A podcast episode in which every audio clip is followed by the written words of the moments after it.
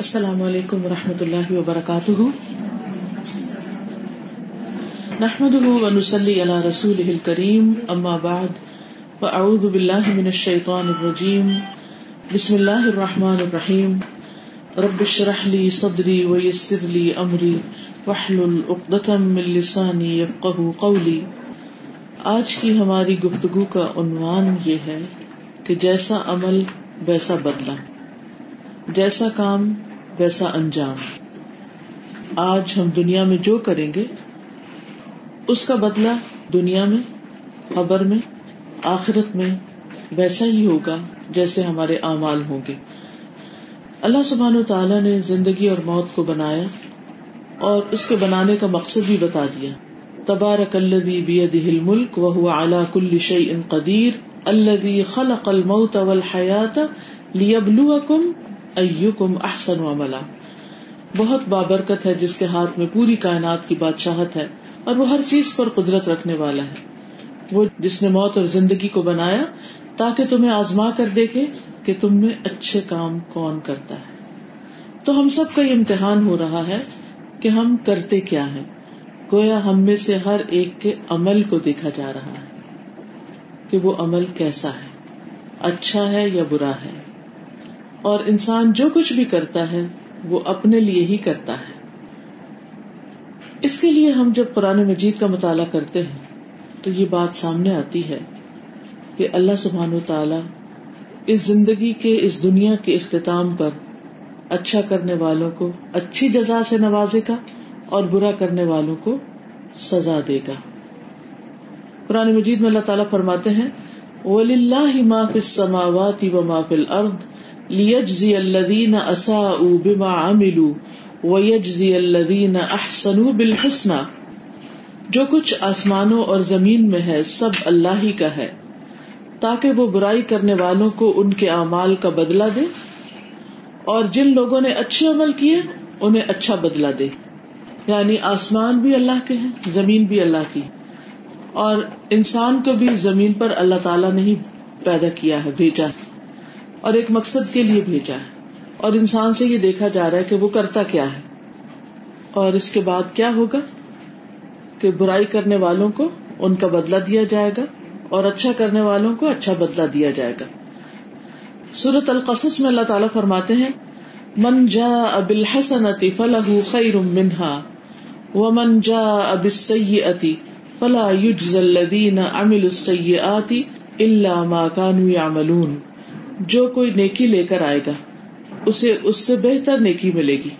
اور جو برائی لے کر آئے گا، تو ایسے لوگوں کو برائیوں کا اتنا ہی بدلا ملے گا جس قدر انہوں نے کی ہوگی یعنی اللہ سبحان تعالیٰ انصاف کرنے والے ہیں اور ہر ایک کے عمل کے مطابق ہی اس کو جزا دیں گے۔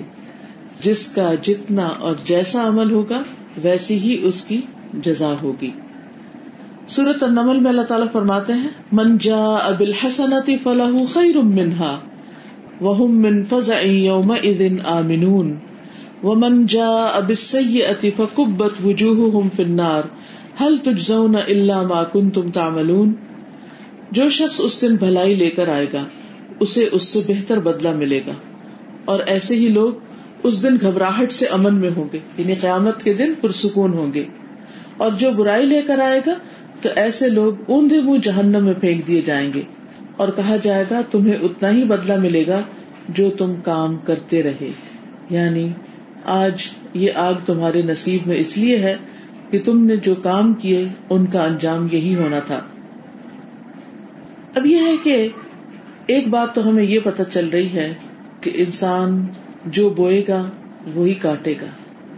جس قسم کا عمل ہوگا، اسی قسم کی جزا ہوگی۔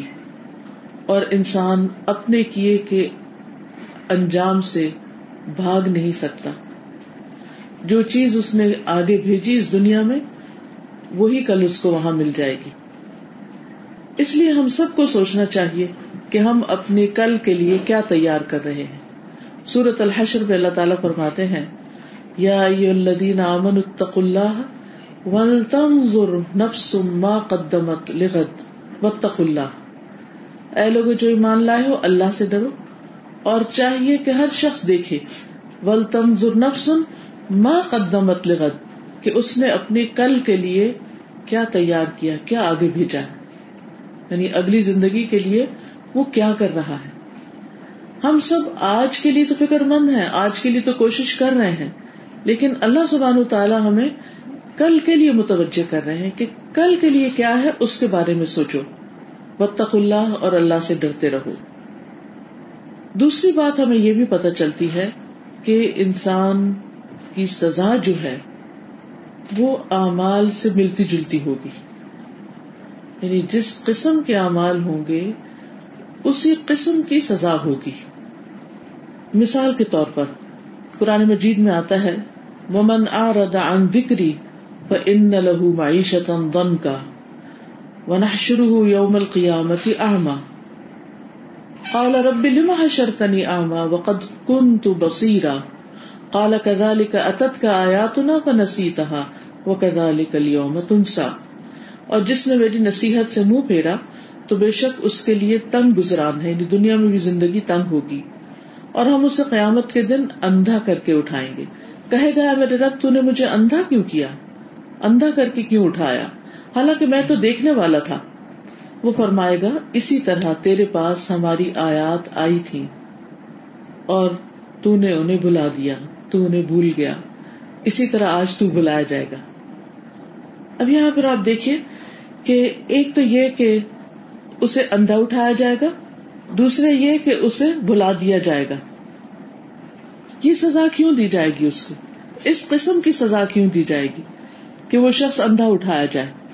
ابن القیم رحم اللہ اس آیت کی تفسیر میں کہتے ہیں کہ اس آیت میں تمبی ہے کہ جو شخص اپنی آنکھ کو اندھا کر لے یعنی اللہ کے کلام کو نہ پڑھے، نہ دیکھے، نہ اس پہ غور کرے، نہ اس کو سمجھے، تو اس کو اسی قسم کی سزا ملے گی۔ جب اس نے اللہ سبحان تعالی کے ذکر سے منہ موڑا اللہ کی کتاب سے منہ موڑا، جس کے ساتھ اللہ نے اپنے پیغمبر کو بھیجا تھا، اور اس ذکر سے اس کی بصیرت اندھی ہو گئی۔ یعنی اللہ کی کتاب کے بارے میں اس کی سوچ سمجھنے کوئی کام نہیں کیا۔ تو اللہ تعالیٰ نے قیامت کے دن اس کی آنکھوں کو اندھا کر دیا۔ کیونکہ اللہ نے اس کو آنکھیں دی تھی لیکن اس نے ان سے صحیح طور پر کام نہیں لیا۔ لہذا اس کی سزا بھی اسی قسم میں سے ہوگی۔ اور اس کو اس عذاب میں یوں چھوڑ دیا جیسے اس نے دنیا میں ذکر چھوڑ دیا تھا۔ اللہ نے اس کی بصیرت اندھا ہونے کی سزا آخرت میں اندھا کر کے دی اور اس کا ذکر چھوڑنے کی سزا اس کو عذاب میں چھوڑ کر دی۔ یعنی جس طرح تو نے میری کتاب کو بلا دیا تھا، آج میں تجھے بلا رہا ہوں اور اس عذاب میں ہمیشہ کے لیے چھوڑ رہا ہوں۔ تو یہ جو قاعدہ ہے کہ بدلا یا جزا جو ہے، وہ عمل کی جنس میں سے ہوتا ہے۔ عمل کی قسم میں سے ہوتا ہے۔ اسی قسم کی سزا ہوتی ہے جس قسم کا عمل ہوتا ہے۔ یعنی جو کیا ہوتا ہے وہی سامنے آتا ہے۔ اور یہ سو سے زیادہ مقامات پر ہمیں قرآن و سنت میں بتایا گیا ہے۔ ان سب مقامات کا احاطہ کرنا اس ایک مجلس میں ممکن نہیں۔ لیکن اس اصول کو اور اس قاعدے کو ہمیں اچھی طرح سمجھ لینا چاہیے کہ ہم کسی کے ساتھ بھی جو کریں گے اس کو اپنے سامنے دیکھیں گے، اس کو پائیں گے۔ اللہ سبحان تعالی نے نیکی کی جزا پر بھی بہت اچھا وعدہ کر رکھا ہے۔ سورت النساء میں اللہ تعالیٰ فرماتے ہیں، ان اللہ لا يظلم مثقال ذرة وان تك حسنة يضاعفها اجرن عظیما۔ اللہ تعالیٰ تو کسی پر ذرا برابر بھی ظلم نہیں کرتا۔ اگر کسی نے کوئی نیکی کی ہو تو اللہ تعالیٰ اسے بڑھا دے گا اور اپنے ہاتھ سے بہت بڑا اجر عطا کرے گا۔ یعنی اللہ تعالیٰ تو اتنا مہربان ہے کہ چھوٹی سی نیکی کی بھی قدر دانی فرمائے گا اور اس کو قبول کر کے اس کو نہ صرف یہ کہ اتنا ہی بدلا دے گا بلکہ اس کا اجر بڑھانا شروع کر دے گا اور کئی گنا بڑھا کر اس کو واپس لوٹائے گا۔ پھر اسی طرح ایک اور جگہ پر فرمایا وہ میں یک طرف حسن نزد لہو فی ہا حسنا، ان اللہ غفور ان شکور۔ اور جو کوئی نیکی کمائے گا، ہم اس کے لیے اس میں خوبی کا اضافہ کریں گے۔ یقیناً اللہ بے حد بخشنے والا نہایت قدر دان ہے۔ اس کا کیا مطلب ہے؟ کہ جو شخص نیکی کرتا ہے، اللہ تعالیٰ اس کے لیے مزید نیکی کا دروازہ کھول دیتے ہیں۔ ایک نیکی دوسری نیکی کو دعوت دیتی ہے۔ یعنی انسان ایک نیکی کے کمرے میں مثلاً داخل ہوتا ہے، تو اس کا دوسرا دروازہ ایک اور ایسے ہی کمرے میں کھلتا ہے جہاں ایک اور نیکی پڑی ہوتی ہے اس کے لیے۔ وہ اس سے فائدہ اٹھاتا ہے، جب آگے بڑھتا ہے تو ایک اور دروازہ کھلتا ہے، وہاں ایک اور نیکی کا چانس ملتا ہے۔ آگے بڑھتا ہے تو ایک اور۔ اس طرح پوری زندگی ہر قدم اس کو نیکی پر نیکی کرنا نصیب ہوتا چلا جاتا ہے۔ اور یہ بہت بڑی خوش قسمتی کی بات ہے۔ کیونکہ انسان اپنے لیے وہ راستہ چن لیتا ہے، اختیار کر لیتا ہے جو نیکیوں سے بھرا ہوا ہے۔ اللہ تعالیٰ اس کی نیکی کا بدلا دنیا میں یہ دیتے ہیں اس کو کہ اس کے لیے نیک کام کرنے آسان ہو جاتے ہیں۔ نیکیوں پر نیکیوں کے راستے کھلتے چلے جاتے ہیں۔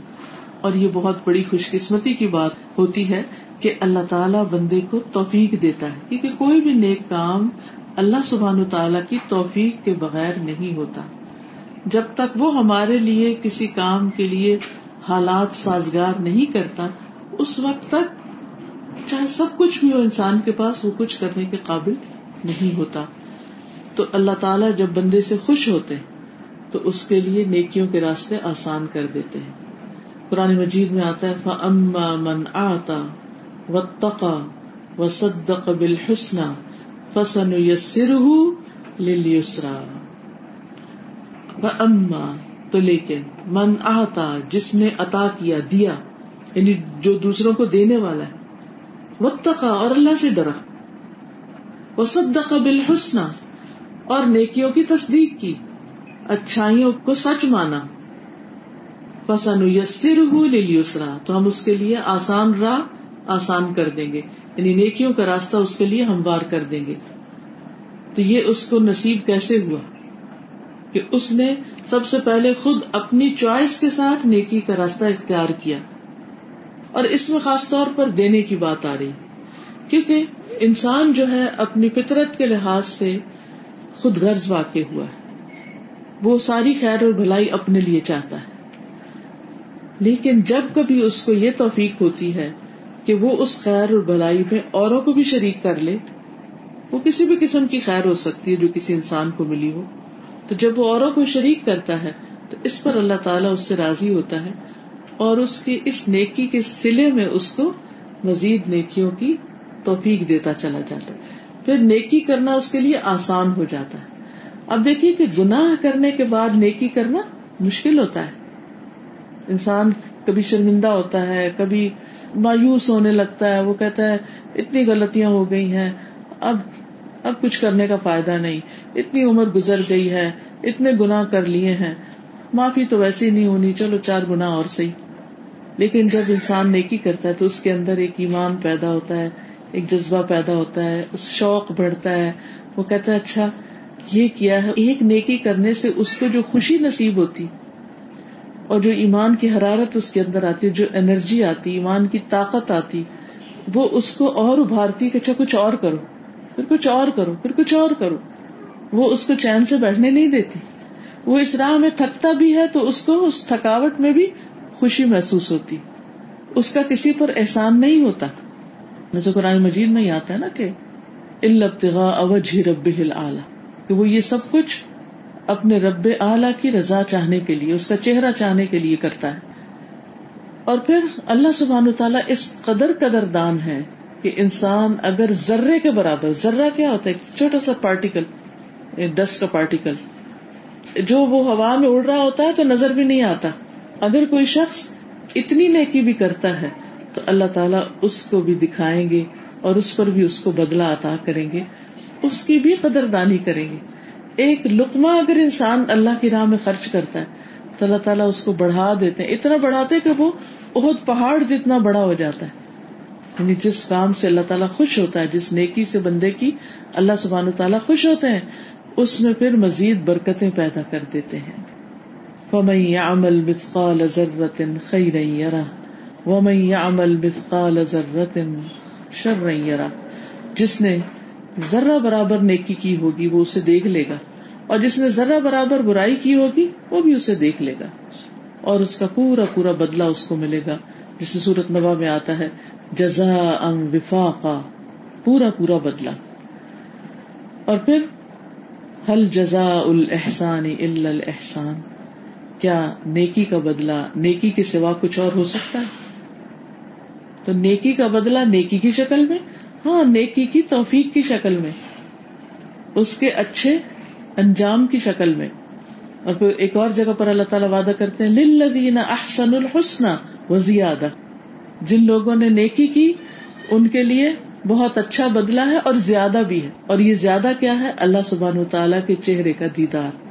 یعنی نیکی کے بدلے میں جنت تو ملے گی ہی، لیکن اس کے ساتھ ساتھ اللہ سبحان تعالیٰ کا دیدار بھی نصیب ہوگا۔ اور وہ انسان کے لیے سب سے بڑی خوشی کی بات ہوگی۔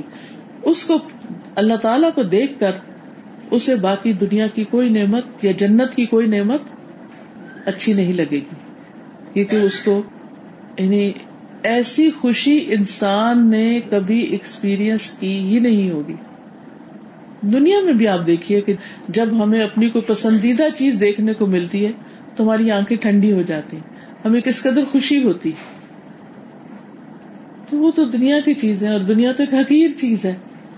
کہاں یہ کہ اللہ سبحان و تعالی کا دیدار جو خود رب کائنات ہے، عرش عظیم کا رب ہے، جو ہر چیز کا مالک ہے، اس کو دیکھنا نصیب ہو جائے، کیونکہ وہ ہر ایک کو دیکھنا نصیب نہیں ہوگا۔ وہ ہر ایک کی قسمت میں نہیں ہوگا۔ وہ خوش قسمت ہی ہوں گے جو اس کو دیکھ پائیں گے۔ تو بہرحال ہم انسانوں میں، پیغمبروں میں ایسی مثالیں اپنے سامنے دیکھتے ہیں کہ جنہوں نے اللہ سبحان و تعالی کے لیے کوئی قربانی کی، کوئی نیکی کی، تو اللہ تعالیٰ نے اس کا بدلہ انہیں دنیا میں بھی دیا اور ان کے لیے آخرت کے بھی اچھے بدلے کا وعدہ ہے، جس کی ایک بہترین مثال ابراہیم علیہ السلام کی کہ اللہ تعالیٰ نے ان کو دنیا میں بھی ولقد آتینا ہوں اجرا ہوں پھر دنیا وہ ان ہوں پھر لاخرت لمن الصالحین کہ ہم نے اسے، اس کا اجر، اس کا سلا دنیا میں بھی دیا اور آخرت میں وہ نیکوکار لوگوں میں سے ہوگا، صالحین میں سے ہوگا۔ کس طرح؟ آپ دیکھیے کہ جب ابراہیم علیہ السلام کو آگ میں ڈالا گیا تو انہوں نے وہاں جانا قبول کر لیا کہ میں شرک نہیں کروں گا، میں آگ میں چلا جاؤں گا، شرک نہیں کروں گا۔ تم لوگوں کی بات نہیں مانوں گا، پوری قوم ایک طرف۔ انہوں نے کہا کہ پھر ہم تمہیں آگ میں ڈالیں گے۔ تو انہوں نے وہاں جانا گوارا کر لیا۔ اس کا بدلہ کیا ملا؟ اللہ تعالیٰ نے اسی آگ کو ان کے لیے ٹھنڈا کر دیا۔ پھر اسی طرح اللہ تعالیٰ فرماتے کلنا یا نا رکونی بردن و سلامن اللہ ابراہیم۔ ہم نے کہا، اے آگ، تو ابراہیم پر سراسر ٹھنڈک اور سلامتی بن جا۔ پھر اسی طرح ابراہیم علیہ السلام قلب سلیم کے مالک تھے۔ ان کے دل میں کسی قسم کا کوئی شرک نہیں تھا۔ انہوں نے اپنے دل کو شرک سے سلامت رکھا۔ نہ کبیرا شرک، نہ سگیرا کسی قسم کا کوئی شرک نہیں۔ اصل میں دیکھیں کہ شرک ہوتا کیا ہے۔ شرک اللہ سبحان و تعالی کی ذات میں، اس کی صفات میں، اس کے حقوق میں کسی اور کو شریک کر لینا کہ کوئی اور بھی ایسا کر سکتا ہے۔ کسی اور کے پاس بھی ایسی طاقت ہے۔ جیسے آپ دیکھیں کہ ہم مسلمانوں کے اندر الحمد للہ ہم بتوں کو نہیں پوچھتے ہم آگ کو نہیں پوچھتے ہم سورج کی پوجا نہیں کرتے، چاند کی ستاروں کی نہیں کرتے۔ لیکن ہم سب جانتے ہیں کہ ہم میں سے بہت سے مسلمان جو لا لا اللہ بھی پڑھتے ہیں اور اس کے ساتھ ساتھ قبروں پر بھی جاتے ہیں۔ قبروں کے آگے سجدے بھی کرتے ہیں۔ ابھی پچھلے دنوں مجھے کسی نے ایک تصویر بھیجی جس میں وہ ایک شخص یہ جو قادری ہے، کوئی ممتاز قادری جی ممتاز قادری کی قبر کے آگے نیسرا جھکا ہوا آپ لوگوں نے بھی دیکھا ہوگا۔ ایک دفعہ میں بطور خاص کسی جگہ دیکھنے کے لیے گئی تھی کہ ایسے کیا بلا لوگ سنی سنائی باتیں کرتے ہیں یا واقعی اس قسم کی کوئی بات ہوتی۔ تو میں نے خود دیکھا، اپنی آنکھوں سے دیکھا کہ لوگ واقعی قبروں کے آگے جھکتے ہیں۔ پھر ان سے مانگتے ہیں۔ کہ یہ نیک لوگ تھے، یہ اللہ تعالیٰ کے یہاں بڑا مقام رکھتے ہیں، تو ان کی بات تو ضرور سنی جائے گی۔ لیکن آپ دیکھیے کہ اس کی تعلیم نہ ہمیں قرآن مجید میں ملتی ہے، نہ نبی صلی اللہ علیہ وسلم کی سنت میں، سیرت میں کہیں بھی نہیں ملتی۔ اور پھر اب دیکھیے کہ اللہ کے سوا کسی کو سجدہ نہیں کیا جا سکتا۔ سجدہ صرف اللہ کا حق ہے۔ اگر کوئی سجدے کا مستحق ہوتا ہے انسانوں میں سے، تو کیا نبی صلی اللہ علیہ وسلم نہ ہوتے؟ لیکن آپ نے کبھی کسی کو اس چیز کی اجازت نہیں دی پھر اسی طرح باقی بھی دعا بھی صرف اللہ تعالیٰ سے کرنی چاہیے۔ قرآن مجید میں جتنی بھی دعائیں ہیں، ان میں کیا آتا ربنا آتنا فی دنیا حسن و فی الآخرت حسن وقنا عذاب النار۔ ربنا، اے ہمارے رب، ہر بندہ جو ہے نا، وہ اللہ کی مخلوق ہے اور اس کو یہ حق ہے کہ وہ اپنے رب کو ڈائریکٹ پکارے۔ اللہ تعالیٰ نیک لوگوں کی بھی سنتا ہے اور اللہ تعالیٰ گناہ گاروں کی بھی سنتا ہے۔ کیونکہ گناہ گاروں کا رب بھی وہی ہے۔ اور وہ کسی چیز پر اتنا خوش نہیں ہوتا جتنا کسی غلط کام کرنے والے کی توبہ پر خوش ہوتا ہے۔ جب وہ اللہ تعالیٰ کی طرف پلٹتا ہے۔ ان اللہ يحب التوابین و المتطہرین۔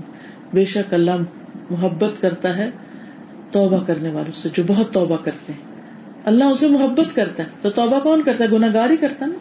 تو ایسے گناگاروں سے اللہ محبت کرتا ہے جو اللہ سبحان تعالیٰ کی طرف پلٹ آتے ہیں، جو رجوع کر لیتے ہیں، جو معافی مانگ لیتے ہیں۔ تو کبھی بھی یہ نہ سوچیں کہ ہم تو بڑے گناگار ہیں، اس لیے ہمیں تو اللہ کے دربار میں جاتے ہوئے شرم آتی ہے، اور کسی اور کا سہارا پکڑتے ہیں، وہ ہمارے لیے کرے۔ دیکھیے، جو درد ہمیں ہے اپنے مسئلے کے سلسلے میں، جو تکلیف ہمیں ہے، وہ کسی اور کو کیسے ہو سکتی؟ ہم اپنی پریشانیوں کو جتنا خود سمجھتے کوئی اور سمجھتا کیا کوئی قبر میں لیٹا ہوا شخص ہماری پریشانی جانتا ہماری پریشانی سمجھتا ہمارے دکھ درد سے واقف ہے کہ ہم کن مسئلوں کا شکار ہیں اور کن پریشانیوں سے گزر رہے ہیں؟ کوئی نہیں جانتا۔ جتنا ہمیں تکلیف ہے، کسی اور کو نہیں۔ ایون ہمارے بہن بھائیوں کو بھی اتنی نہیں ہوتی۔ وہ بھی دکھ درد میں شریک ہوتا ہے وہ اس طرح نہیں ہو سکتے۔ ہو ہی نہیں سکتے جس پہ گزرتی ہے وہی جانتا ہے نا۔ جو بیمار ہوتا ہے، جو تکلیف میں ہوتا ہے، جو کسی قرض کے تلے دبا ہوتا ہے، جو کسی خاص پریشانی میں دبا ہوا ہوتا ہے، اس کو پتا ہوتا ہے کہ وہ کس طریقے سے تڑپ کے مانگے تو اس کی دعا میں جو خوشبو و خزو ہوتا ہے، وہ کسی اور کی دعا میں نہیں ہوتا۔ تو اللہ سبحان و تعالیٰ تو بندے سے بے حد قریب ہے۔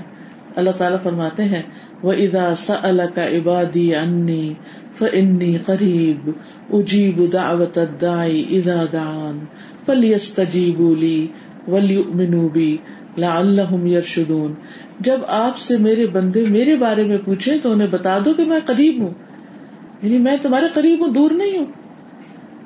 دل کی باتیں، سرگوشیاں، ہر حال اندھیرے میں، روشنی میں، دن میں، رات میں، ہر جگہ اللہ سبحانہ تعالیٰ ہماری سنتا ہے۔ انی قریب اجیب دعوت دان میں جواب دیتا ہوں پکارنے والے کی پکار کا، جب بھی وہ مجھے پکارتا ہے۔ جو بھی مجھے پکارتا ہے، میں اس کو جواب دیتا ہوں۔ اس کی دعا قبول کرتا ہوں۔ پل یس لی چاہیے کہ یہ بھی میری بات مانے۔ یعنی اگر لوگ چاہتے ہیں کہ ان کی دعا قبول ہو، تو انہیں بھی اللہ کی بات ماننی چاہیے۔ اللہ کی اطاعت اور فرما برداری کرنی چاہیے۔ ولی امنو بھی اور چاہیے کہ مجھ پر ایمان رکھے اعتماد رکھے لا اللہ یرشدون تاکہ وہ ہدایت پا جائیں، سیدھے رستے پر آ جائیں۔ تو اس لیے ہم دیکھتے ہیں کہ جو لوگ اپنے دل کو شرک سے سلامت رکھتے ہیں، شرک سے پاک رکھتے ہیں، قلب سلیم رکھتے ہیں، تو اللہ سبحان و تعالیٰ بھی ان پر سلامتی بھیجتے ہیں۔ مثلاً ابراہیم علیہ السلام کے لیے صرف یہ نہیں کہا کہ یا نا رکونی بردن بلکہ کیا کہا؟ وہ سلام اللہ ابراہیم۔ اور سلامتی بن جا ابراہیم پر۔ پھر اسی طرح آپ دیکھیے ابراہیم علیہ السلام نے اللہ سبحان و تعالی کی خاطر اپنے گھر والے چھوڑے، اپنے رشتے دار چھوڑے، وطن چھوڑا، لیکن اس کے بدلے میں کیا کچھ ملا؟ کتنی بابرکت زمین ملی ان کو، جہاں انہوں نے اسماعیل علیہ السلام اور حاضر علیہ السلام کو آباد کیا تھا۔ مکہ جیسی زمین۔ ہم میں سے کوئی مسلمان ایسا نہیں ہو سکتا۔ ہم میں سے کوئی مسلمان ایسا نہیں ہو سکتا جس کی یہ خواہش یا تمنا یا تڑپ نہ ہو کہ وہ اللہ کے گھر جائے۔ زندگی میں ایک دفعہ تو جائے۔ اور جب زندگی میں ایک دفعہ جاتے ہیں تو پھر کیا ہوتا ہے؟ پھر کہتے ہیں، بار بار جائیں۔ اور اگر کوئی آپ کو یہ کہے کہ مکہ میں آپ کے لیے ایک گھر ہے، آ جائیں آپ وہاں۔ تو آپ کی خوشی کا عالم کیا ہوگا؟ مکہ میں گھر کی آفر ہوگی۔ مکہ میں جاب کی آفر ہوگی۔ مکہ میں بزنس اپرچونٹی مل گئی۔ تو جس کے اندر ایمان ہوگا، اس کی خوشی کا کوئی ٹھکانا نہ ہوگا۔ اور وہ جگہ اللہ نے ابراہیم علیہ السلام کی نسل کے لیے رکھی تھی، جہاں کی ایک ایک نماز، لاکھ لاکھ نمازوں کے برابر ہے۔ کوئی معمولی بات نہیں ہے۔ کوئی چھوٹا سا اعزاز نہیں ہے، بہت بڑا اعزاز ہے۔ لیکن یہ اعزاز کیوں ملا؟ کیونکہ انہوں نے اللہ کی خاطر اپنا گھر چھوڑا تھا۔ اللہ کی خاطر قربانی کی تھی۔ اللہ کی خاطر اپنے رشتے دار چھوڑے تھے، اپنا باپ چھوڑا تھا، ماں چھوڑی تھی، بہن بھائی چھوڑے تھے۔ کیونکہ وہ ان کو وہاں رہنے نہیں دیتے تھے۔ تم نے اگر ایک اللہ کو ماننا تو نکل جاؤ ہمارے یہاں سے۔ تو اللہ تعالیٰ نے ان کو کیا عطا کیا؟ وہ گھر عطا کیا، وہ زمین عطا کی جو قیامت تک ایک بابرکت زمین ہے، جس پہ دن رات کی رونقیں ہیں۔ اور جو اولاد عطا کی ابراہیم علیہ السلام کو، اسماعیل اور اسحاق علیہ السلام کی شکل میں، تو آپ دیکھیے اسماعیل علیہ السلام کی اولاد میں سے محمد صلی اللہ علیہ وسلم ہے، اور آپ کی امت ہے۔ اور اسحاق علیہ السلام کی اولاد میں سے بنی اسرائیل ہے کیا دنیا میں کسی کی اولاد اتنی زیادہ پھلی پولی کہ ہزاروں سال تک برقرار رہے اور وہ دین کا کام بھی کرتی رہے۔ کس طرح اللہ تعالیٰ نے نبی صلی اللہ علیہ وسلم کو ابراہیم علیہ السلام کی اولاد میں پیدا کیا اور ان کو اس کام کے لیے چنا۔ یہ کوئی معمولی اعزاز نہیں ہے۔ لیکن یہ اعزاز کس شخص کے لیے؟ اس کے لیے جس نے ایک اللہ کی خاطر اپنا سب کچھ چھوڑ دیا تھا۔ اللہ نے اس کو کہیں زیادہ سب کچھ بہتر عطا کیا۔ اگر ابراہیم علیہ السلام بھی ایک عام انسان کی طرح اسی شہر میں جہاں باقی لوگ شرک کر رہے تھے، وہ بھی شرک کرتے رہتے اور کوئی قربانی نہ کرتے، تو آج وہ بھی انہیں کی طرح ختم ہو جاتے۔ ہمیں عراق کے اس شہر میں جہاں ابراہیم علیہ السلام پیدا ہوئے، جوان ہوئے، پلے بڑے، ہمیں ان کی تاریخ چھوٹی موٹی تو پتا ہے، لیکن ہمیں ان لوگوں کے نام نہیں پتا جو وہاں رہتے تھے اور پھر وہی مر کھپ گئے، ختم ہو گئے۔ پھر اسی طرح آپ دیکھیں کہ ان کا لباس اتروایا گیا تھا۔ لیکن قیامت کے دن اللہ سبحان و تعالی سب سے پہلے انہیں لباس عطا کرے گے یعنی جب ان کے دشمنوں نے انہیں برہنا کر دیا تھا، تو اس کا بدلہ بھی ان کے عمل کے مطابق اتنا بڑا اعزاز ملے گا کہ قیامت کے دن سب سے پہلا لباس، کیونکہ لوگ جب اٹھیں گے تو بے لباس اٹھیں گے۔ سب سے پہلا لباس ان کو پہنایا جائے گا۔ ابن عباس کہتے ہیں کہ رسول اللہ صلی اللہ علیہ وسلم نے فرمایا، قیامت کے دن لوگ ننگے جسم اور بغیر ختنوں کے اکٹھے کیے جائیں گے اور انسانوں میں سے سب سے پہلے ابراہیم علیہ السلام کو کپڑے پہنائے جائیں گے۔ پھر آپ نے یہ آیت تلاوت کی، کما بدأنا اول خلق نعیدہ۔ جس طرح ہم نے پہلی بار پیدائش کی، ابتدا کی، اسی طرح ہم اسے لوٹائیں گے۔ اسی طرح عام انسانوں کے ساتھ بھی یہ ہوتا ہے کہ وہ جس طرح کا عمل کرتے ہیں، اللہ تعالیٰ ان کے ساتھ ویسا ہی معاملہ کرتا ہے۔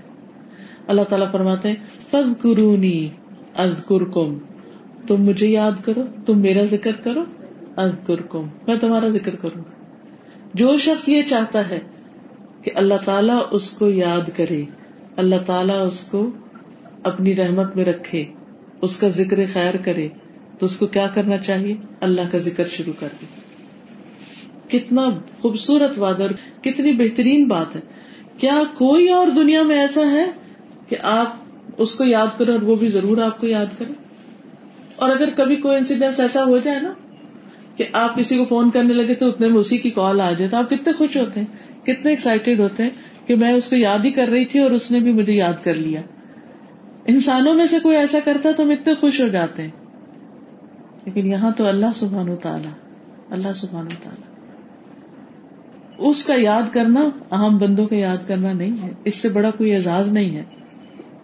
پھر اسی طرح نبی صلی اللہ علیہ وسلم نے فرمایا کہ اللہ تعالیٰ فرماتا ہے کہ میں اپنے بندے کے گمان کے ساتھ ہوں۔ وہ جو میرے متعلق رکھتا ہے۔ اور میں اس کے ساتھ ہوں جب وہ مجھے یاد کرے۔ اگر وہ مجھے اپنے دل میں یاد کرتا ہے تو میں بھی اس کو اپنے دل میں یاد کرتا ہوں۔ اور اگر وہ مجھے کسی جماعت میں یاد کرتا ہے تو میں اسے اس سے بہتر جماعت میں یاد کرتا ہوں۔ پھر اسی طرح جو شخص اللہ تعالی کی طرف بڑھتا ہے، اللہ تعالیٰ اس سے بھی زیادہ اس کی طرف بڑھ کے آتے ہیں۔ اور وہ حدیث مسرت احمد میں آتی ہے کہ اے ابن آدم، تو میری طرف کھڑا ہو، میں تیری طرف چل کر آؤں گا۔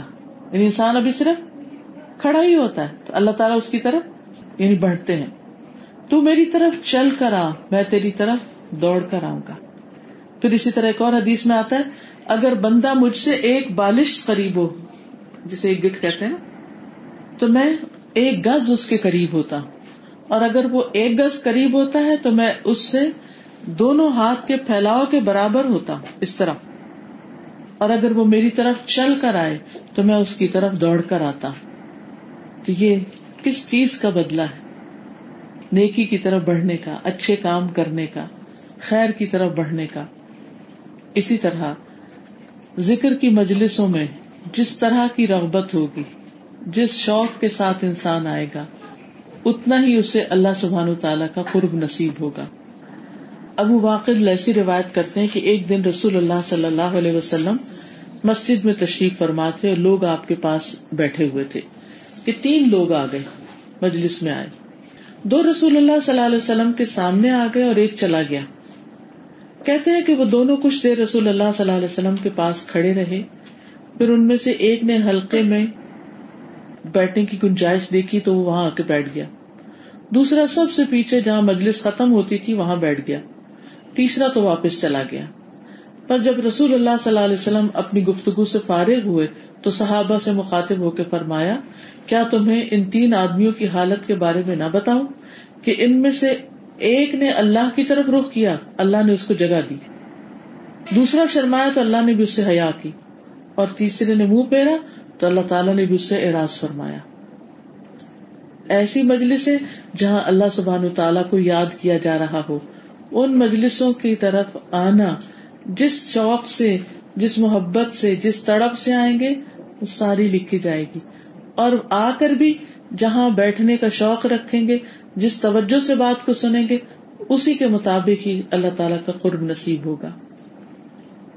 پھر اسی طرح اس کی ایک اور مثال ہے یعنی جیسا عمل ہوگا، ویسا ہی بدلا ہوگا۔ قرآن مجید میں اللہ تعالیٰ فرماتے ہیں، ان تم سر اللہ سر کم سب تقدام کم اگر تم اللہ کی مدد کرو گے، اللہ تمہاری مدد کرے گا۔ اللہ کی مدد؟ اللہ تعالیٰ کو کیا مدد چاہیے؟ نہیں۔ مراد ہے اللہ کے دین کی مدد، اللہ کے دین کی خدمت۔ جیسی تم کرو گے، ایسی ہی مدد تمہارے پاس آئے گی۔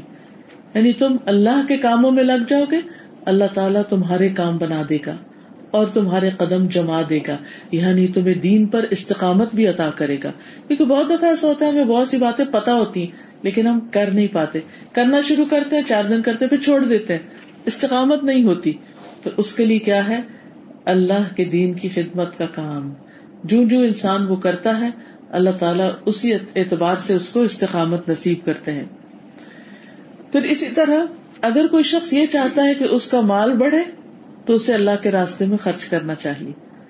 ہم سمجھتے ہیں کہ خرچ کرنے سے مال کم ہوتا ہے، جبکہ اللہ کے نام پر دینے سے مال میں اضافہ ہوتا ہے، برکت ہوتی ہے، مال بڑھتا ہے۔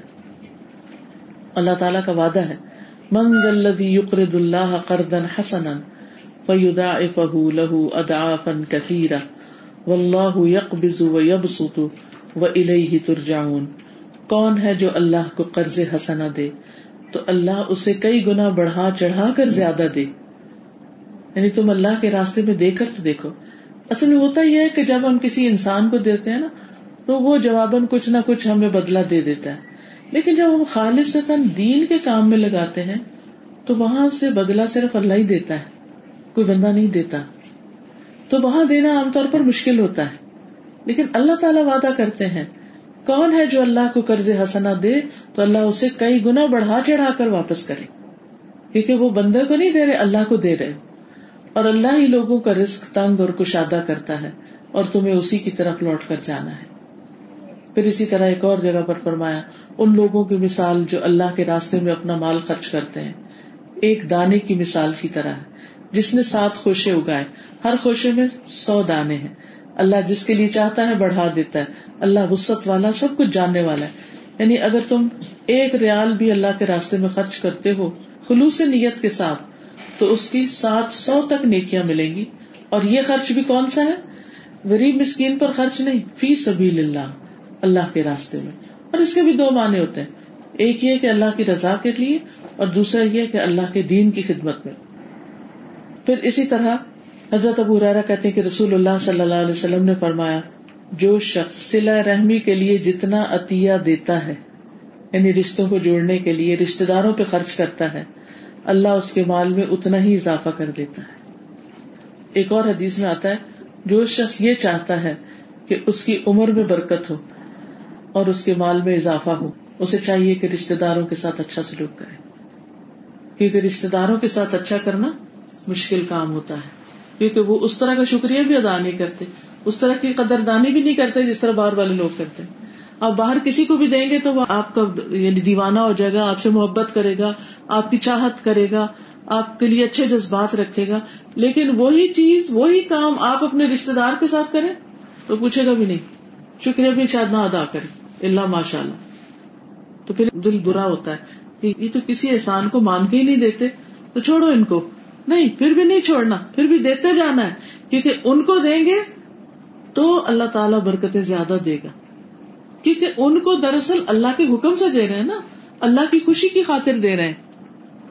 تو جو کام اللہ سبحانہ تعالیٰ کی خوشی کے لیے کیا جاتا ہے، اس کا بدلہ اور سلا پھر اللہ تعالیٰ خود دیتا ہے۔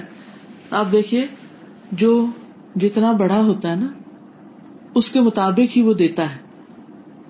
تو سب سے بڑا کون ہے؟ اللہ تعالیٰ۔ تو جب آپ اللہ کو دے دیتے ہیں نا کوئی چیز پھر اس سے کتنا ملنا چاہیے؟ وہ کوئی دنیا کا انسان آپ کو دے ہی نہیں سکتا۔ اس کے پاس اتنا ہے ہی نہیں کہ جو آپ کو دے سکے۔ اس لیے انسان جب اللہ سبحان و تعالیٰ کے ساتھ معاملہ کرے، تو بہترین معاملہ کرے۔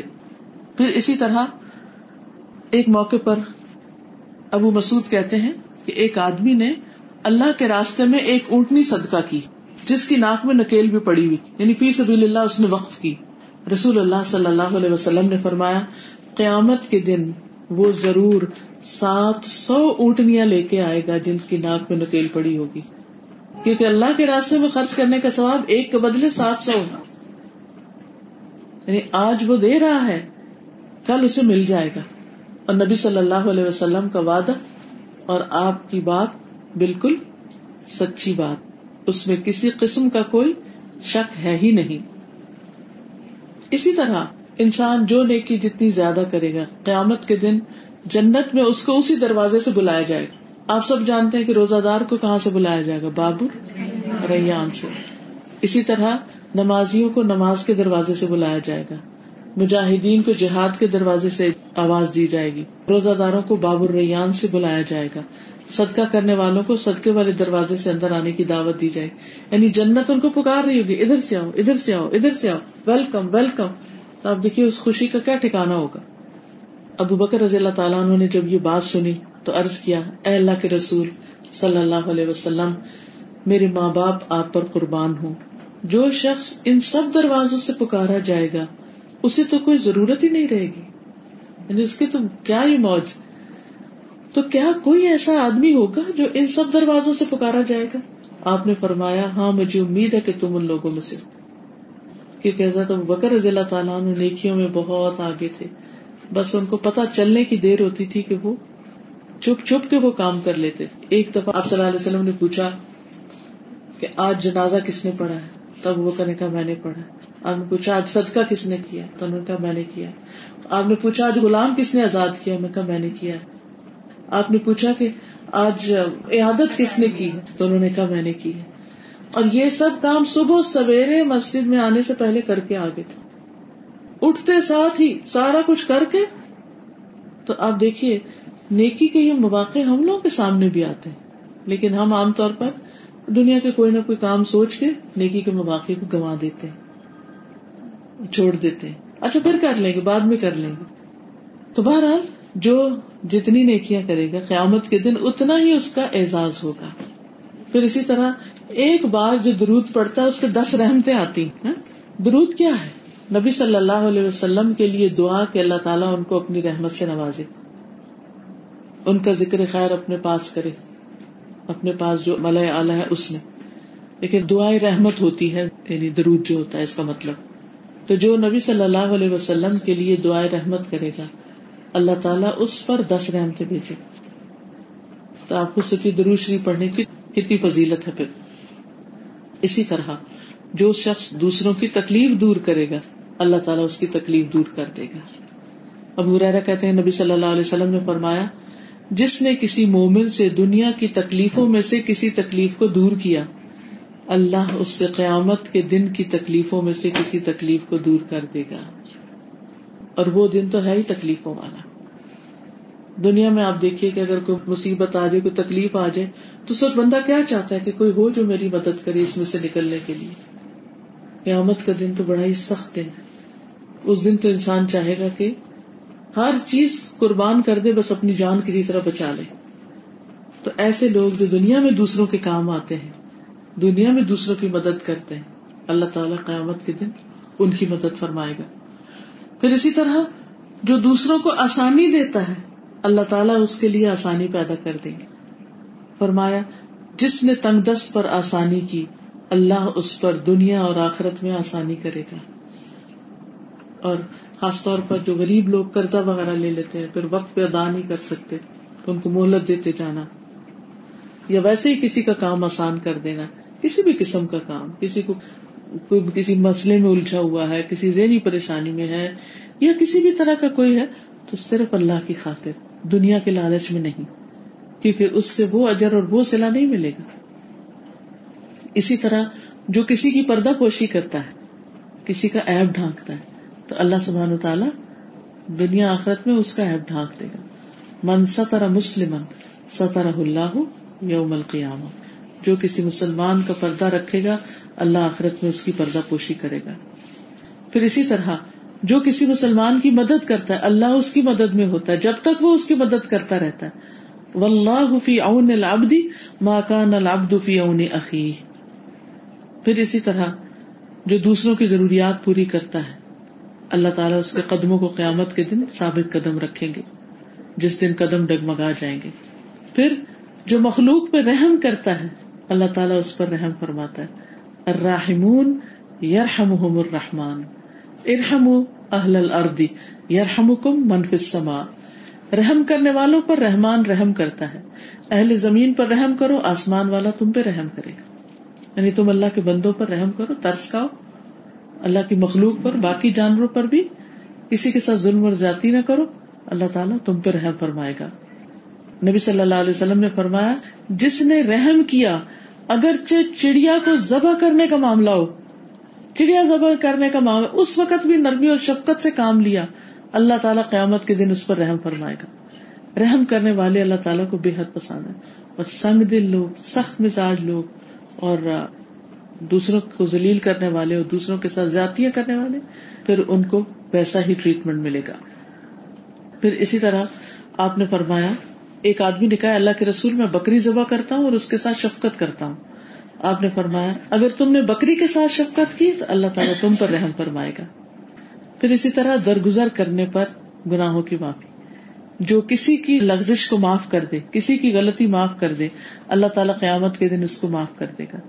قرآن مجید میں بھی آتا ہے اللہ تحبون ان یغفر اللہ لکم؟ کیا تم نہیں پسند کرتے کہ اللہ تعالیٰ تمہیں معاف کر دے؟ تو تمہیں بھی کیا کرنا چاہیے؟ دوسروں کو معاف کر دینا چاہیے، درگزر کرنا چاہیے۔ پھر اسی طرح جو بندہ فرائض کی حفاظت کرے گا، تو وہ فرائض قبر میں بندے کی حفاظت کریں گے۔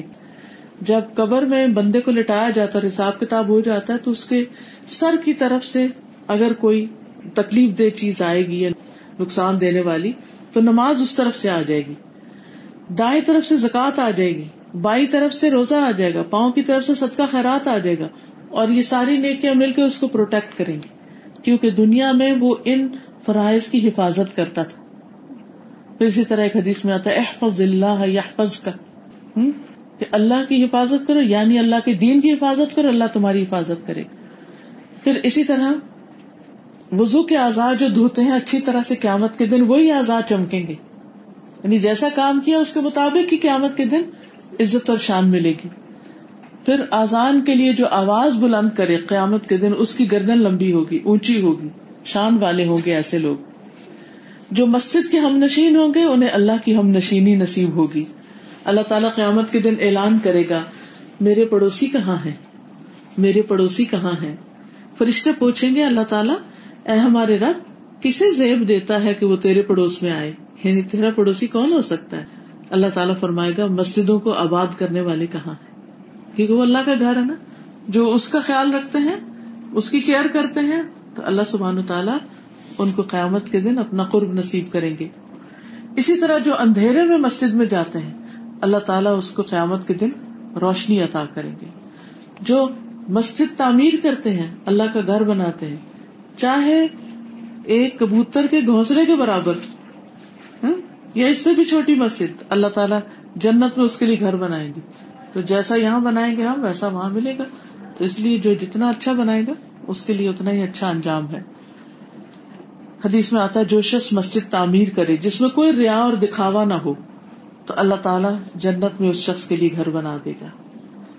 اسی طرح برائیوں کا بدلہ برائیوں کی شکل میں ملتا ہے۔ وہ جزا سی اتن سی اتن مسلوحا اور برائی کا بدلہ اسی کی مانند برائی ہے۔ برا کرو گے تو برا پاؤ گے۔ فمن آفا و اسلحہ فجر اللہ جس نے معاف کر دیا اور اصلاح کر لی، تو اس کا اجر اللہ کے ذمے ہے۔ ان اللہ لا يحب الظالمین بے شک اللہ ظالموں سے محبت نہیں کرتا۔ اسی طرح فرمایا والذین کسب السیئات جزاء سیئۃ بمثلها۔ جن لوگوں نے برے کام کیے، ان کو اتنا ہی بدلہ ملے گا جتنی انہوں نے برائی کی ہوگی۔ زیادہ کیا تو زیادہ، کم کیا تو کم۔ میں یہ عمل سو ان یجزا بھی جو کوئی برائی کرے گا، اسے اس کی جزا دی جائے گی۔ جو اللہ کو بھول جاتے ہیں، اللہ تعالیٰ ان کو بلا دے گا۔ قرآن مجید میں آتا ہے نس اللہ انہوں نے اللہ کو بلا دیا۔ تو پھر کیا ہوا؟ فنسیا اللہ نے ان کو بلا دیا۔ ان المنافقین هم الفاسقون۔ بے شک منافق ہی دراصل نافرمان لوگ ہیں۔ اسی طرح جب کوئی شخص ٹیڑھا ہوتا ہے، تو اللہ تعالیٰ اس کا دل ٹیڑھا کر دیتے ہیں۔ پلم ازاغ ازاغ اللہ قلوبہم جب کوئی حق کے خلاف چالیں چلتا ہے، تو اللہ سبحانہ تعالیٰ اس کے خلاف چال چلتے ہیں۔ ویم کرون ویم کر اللہ واللہ خیر الماکرین اور وہ خفیہ تدبیر کر رہے تھے اور اللہ تعالیٰ بھی خفیہ تدبیر کر رہا تھا۔ اللہ سب خفیہ تدبیر کرنے والوں سے بہتر کرنے والا ہے۔ اسی طرح جو کسی کا مذاق اڑائے اس کا مذاق اڑایا جائے گا۔ قالو انا معکم انما نحن مستہزئون اللہ یستہزئ بهم وہ مذاق کرتے تو اللہ تعالیٰ بھی ان کا مذاق اڑاتا ہے۔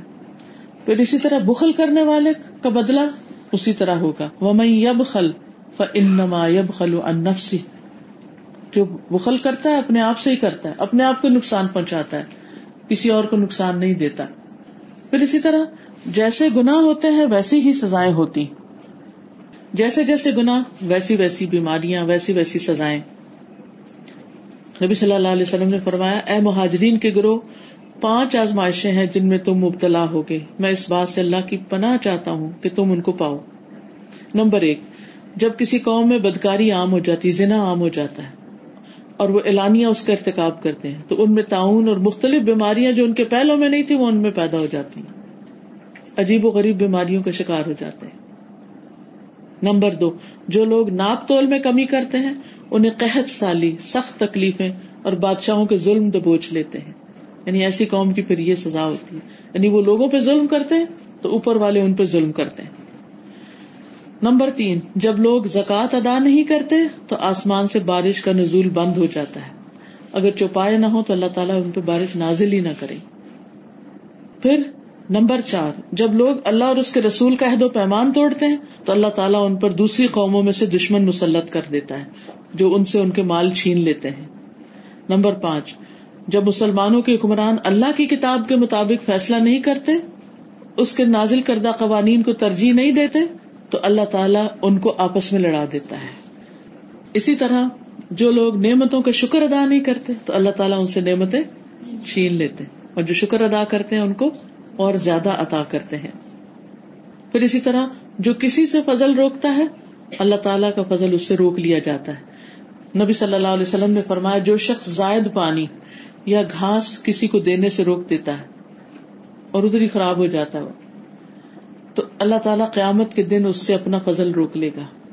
حضرت اسما رضی اللہ تعالیٰ عنہ کو نبی صلی اللہ علیہ وسلم نے فرمایا تھا، لا تو کی فیو کا علیہ کی تم بند نہ کرنا اپنی پوٹلی کو۔ وکا کہتے ہیں وہ جو گتلی ہوتی ہے جس پاؤچ ہوتا ہے، اس کو اوپر دھاگا لگا ہوتا ہے۔ اس کے وہ جو دھاگا ہوتا ہے بکا کہلاتا ہے۔ لاتو کی اس کو گرانا لگا کے بند کر کر کے نا ہر وقت رکھنا۔ اسے کھولنا اور اس میں سے دینا۔ فیو کا لے کے اگر تم نے بند کیا تو تم پہ بھی بند کر دیا جائے گا۔ اللہ نے بعض اوقات کسی کا ایسا تمہارے مال میں رکھا ہوتا ہے۔ اور اگر تم اس کو نہیں دیتے تو تمہارے سے بھی روک لیا جاتا ہے۔ قسم کھا کے نبی صلی اللہ علیہ وسلم نے فرمایا، صدقہ کرنے سے مال کم نہیں ہوتا۔ پھر اسی طرح گٹیا چیز صدقہ کرنا۔ گٹیا چیز صدقہ کرنے والے کو قیامت کے دن اسی طرح کا معاملہ اس کے ساتھ کیا جائے گا۔ اس بارے میں سنا نبی داؤد میں ایک حدیث آتی ہے۔ ایک مرتبہ رسول اللہ صلی اللہ علیہ وسلم مسجد میں تشریف لائے تو آپ کے ہاتھ میں ایک اثاط لاٹھی تھی۔ تو کسی نے ردی قسم کی کھجورے آ کے تو مسجد میں لٹکا دی تھی۔ اصل میں اصاب صفا رہتے تھے وہاں پر، جن کا اپنا کوئی گھر بار، کوئی کاروبار، کچھ بھی نہیں تھا۔ تو لوگ جو کچھ لاتے تھے کھانا وانا، اسی میں سے وہ کچھ کھا لیتے تھے۔ تو ایک دفعہ کوئی لایا، اسے ردی قسم کی کھجورے لٹکا دی۔ آپ صلی اللہ علیہ وسلم نے اس کھجوروں کے گچھے کے اوپر اپنی چھڑی ماری۔ یعنی اس کو ایسے مار کے تو جن جوڑا فرمایا، یہ صدقہ کرنے والا اس سے بہتر بھی صدقہ کر سکتا تھا۔ اور فرمایا، یہ صدقہ دینے والا قیامت کے دن ردی کھجورے کھائے گا۔ یعنی جو اس نے دیا نا اللہ کے راستے میں، کل اس کو بھی ایسی ہی ملیں گی۔ کیونکہ جب انسان کسی کو کچھ دیتا ہے، کسی غریب، فقیر، مسکین کو، تو وہ دراصل کس کو دے رہا ہوتا ہے؟ اللہ کو دے رہا ہوتا ہے۔ کیونکہ اس کا بدلا اس نے اللہ سے لینا، غریب، مسکین سے نہیں لینا ہوتا۔ تو اس لیے انسان کو سوچ سمجھ کے ایسے کام کرنے چاہیے۔ اسی طرح جو لوگوں کو دکھانے کے لیے کام کرے گا، دکھاوا کرے گا، اللہ تعالیٰ قیامت کے دن اس کی ریاکاری کا حال لوگوں کے سامنے کھول دے گا۔ اور جو لوگوں کو تکلیف میں مبتلا کرے گا، اللہ تعالیٰ قیامت کے دن اس کو بھی تکلیف میں ڈالے گا۔ پھر اسی طرح اللہ تعالیٰ قیامت کے دن ان لوگوں کو شدید ترین عذاب دے گا جو دنیا میں لوگوں کو شدید ترین سزائیں دیتے ہیں۔ یعنی ظلم کرتے ہیں ان کے اوپر۔ پھر اسی طرح جو شخص غیبت کرتا ہے، کسی کی عزت لوٹتا ہے، اس کو رسوا کرتا ہے، اس کے پیٹ پیچھے اس کے بارے میں بری باتیں کہتا ہے، اس کا ذکر بد کرتا ہے۔ تو قیامت کے دن ایسے لوگ ان کو پیتل کے ناخن دیے جائیں گے، جس سے وہ اپنے چہرے کو نوچیں گے اور اپنے سینے کو اور ان کی شکل بد شکل ہو جائے گی۔ یعنی ان کی طرف دیکھنا گوارا نہ کرے۔ اسی طرح کوئی شخص اگر کسی کی ایسی بات سنے، کان لگا کے، جس کو وہ سنانا پسند نہ کرتا ہو قیامت کے دن اس کے کان میں پگھلا و سیسا ڈالا جائے گا۔ اسی طرح جو شخص کسی کی زمین میں سے ایک بالشت بھی ہتھیار لے گا یعنی ظلم کسی کی زمین چھین لے گا، قیامت کے دن سات زمینوں کا توق اس کے گلے میں ڈالا جائے گا۔ یعنی جس طرح کا کسی کا عمل ہوگا، اسی طرح کا اس کا بدلا ہوگا۔ پھر اسی طرح جس نے قبلہ رخ تھوکا، وہ قیامت کے دن اس طرح آئے گا یعنی نماز پڑھتے ہوئے سامنے تھوکتا ہے کہ اس کا تھوک اس کی دونوں آنکھوں کے درمیان پیشانی پر ہوگا، یہاں ہوگا، تھوک لگا ہوا ہوگا۔ تو اگر کبھی غلطی سے ایسا کچھ ہو گیا تو توبہ استغفار کر لینی چاہیے۔ کیونکہ بازو کا ایسا ہوتا ہے نا کوئی انسان کو سمجھ نہیں آتی کہ کیا کرے۔ تو جیسے کبھی زکام لگا ہوا یا کوئی اور ایسی کوئی بیماری ہے جس میں اس نے ایسا کبھی بھول کے کر دیا لا علمی میں، تو توبہ کر دینی چاہیے۔ اسی طرح دنیا میں بہت زیادہ پیٹ بھر کے کھانے والا قیامت کے دن بھوکا ہوگا۔ وقت سے پہلے روزہ اگر کوئی افطار کر لیتا ہے تو اس کی یعنی باچھیں پھاڑ دی جائیں گی۔ پھر اسی طرح تصویر بنانے والا دو میں جائے گا اور ہر تصویر کے بدلے میں ایک جاندار آدمی بنایا جائے گا جو اسے جہنم میں عذاب دے گا۔ تو اس لیے ہاتھوں کی جو ڈرائنگ ہے وہ بنا ہے۔ کیمرے میں تو صرف عکس آتا ہے۔ انسان خود کچھ نہیں بناتا، وہ تو صرف ایک عکس لے رہا ہوتا ہے۔ لیکن جو پینٹنگ سے بنانا یا خود ڈرا کرنا، یہ منع ہے۔ اور یہ صحیح بخاری کی حدیث ہے۔ پھر اسی طرح خودکشی کی سزا کیا ہے؟ جس چیز سے خودکشی کرے گا، جہنم میں وہی کام بار بار کرے گا۔ اوپر سے گرا ہے تو جہنم میں ہر وقت اوپر سے گرے گا۔ زہر کا پیالہ پیا تو وہ اس آگ کے اندر بار بار زہر پی رہا ہوگا۔ پھر اسی طرح جو گلا گھونٹ کے اپنے آپ کو مار دیتا ہے تو قیامت کے دن جہنم میں اپنا گلا گھونٹتا رہے گا۔ جو برچے یا تیر سے اپنے آپ کو مارے گا، وہ دو میں بھی خود کو مارتا رہے گا۔ تکبر کرنے والوں کا عذاب بتایا گیا کہ وہ چیوٹیوں کی شکل میں اٹھائے جائیں گے اور لوگ ان کو اپنے پاؤں سے روند رہے ہوں گے۔ پھر اسی طرح ریا کار جو دنیا میں شہرت کا لباس پہنتا ہے یعنی اس کو بڑا پسند ہے کہ اس کا نام بلند ہو، اللہ تعالیٰ قیامت کے دن اس کو ذلت کا لباس پہنائیں گے۔ پھر زیور کی زکات انسان نہیں دیتا تو وہ زیور قیامت کے دن تپا کے اس کے چہرے پہ اور اس کے پہلوؤں پر لگایا جائے گا، اس کی پیٹ پر لگایا جائے گا۔ جو جانور چوری کرے گا تو قیامت کے دن وہ جانور اس کے کندھے پر ہوگا۔ جو بکری اونٹ گائے کا مالک ہے اور اس کا حق ادا نہیں کرتا یعنی زکات وغیرہ نہیں دیتا، تو وہ بھی قیامت کے دن اس انسان کو سینگ مارے گی اور اس کو اپنے کھروں سے روندے گی۔ پھر اسی طرح شراب پینے والوں کو جہنمیوں کی پیپ پلائی جائے گی۔ تو مقصد یہ ہے بات کرنے کا کہ انسان کے جس قسم کے اعمال ہوں گے، اسی قسم کی اس کو سزا دی جائے گی اور جس قسم کی وہ نیکیاں کرے گا اس کی بہترین شکل میں ایک کا کئی گنا بڑھا کے اللہ سبحانہ تعالیٰ اس کو اجر عطا کریں گے۔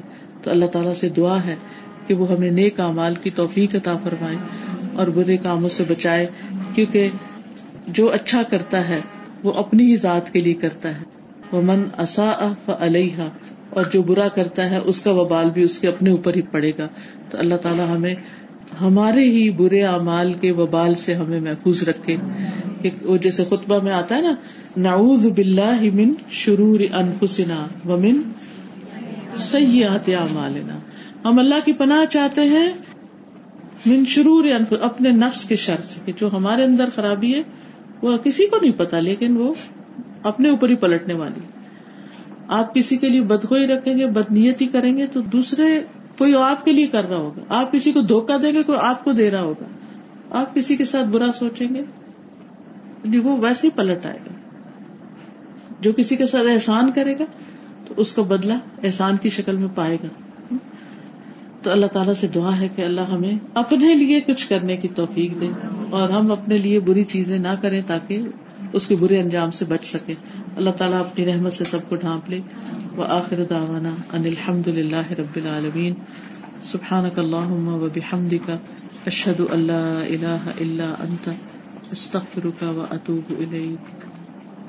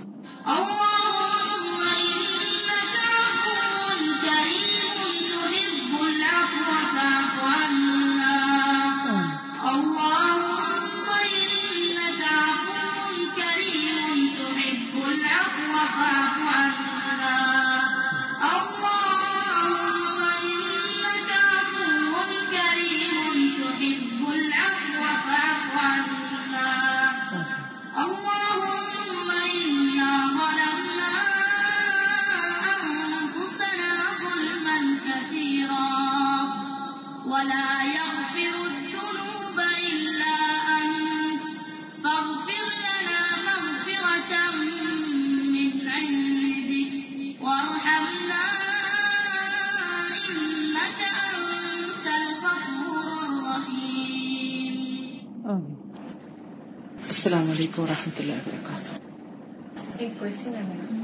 جی آپ کوشچن کیجیے۔ آج کل جو پیچھے بینڈ چل رہے ہیں بینڈ سے جڑا ہے اوپر کر کے بنا رہے ہیں تو اس کے بارے میں پوچھنا تھا۔ جی اس کے بارے میں آتا ہے کہ جی اونٹ کے کوہان کی طرح سر کے بالوں کو اونچا کرنا جو ہے یہ منع ہے۔ کچھ لوگ کہتے ہیں کہ ہم سر کے بال تو اونچا نہیں کر رہے ہم تو ایکسٹینشن یعنی کچھ ایکسٹینشن بھی منع ہے۔ جی کیونکہ اس سے انسان نمایاں ہو جاتا ہے۔ عورت کو اپنی زینت چھپانی چاہیے نمایاں ہو کے بازار میں نہیں نکلنا چاہیے۔ آپ نے جو یہ بتایا حدیث کا حوالہ دیا کہ اس کو کو کھلا رکھو۔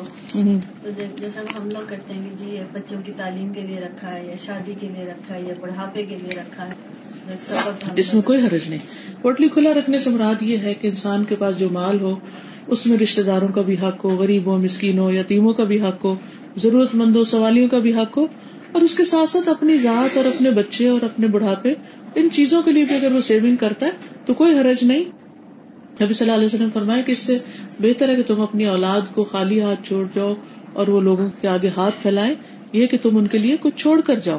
اور وراثت کی جو تقسیم ہے، وہ بلا کس لیے ہے؟